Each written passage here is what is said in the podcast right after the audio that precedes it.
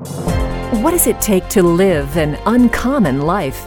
Here's Super Bowl winning coach Tony Dungy with today's Uncommon Life Challenge.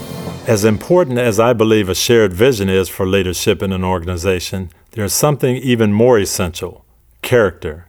Character affects how we interact with the people around us. If people aren't comfortable with their leaders, who they are, and what they stand for, they won't stick around long enough to hear about and follow the vision. George Washington said, Associate yourself with men of good quality if you esteem your own reputation, for 'tis better to be alone than in bad company.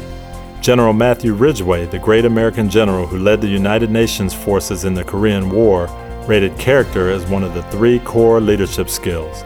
The Apostle Paul reminded believers that bad company corrupts good character.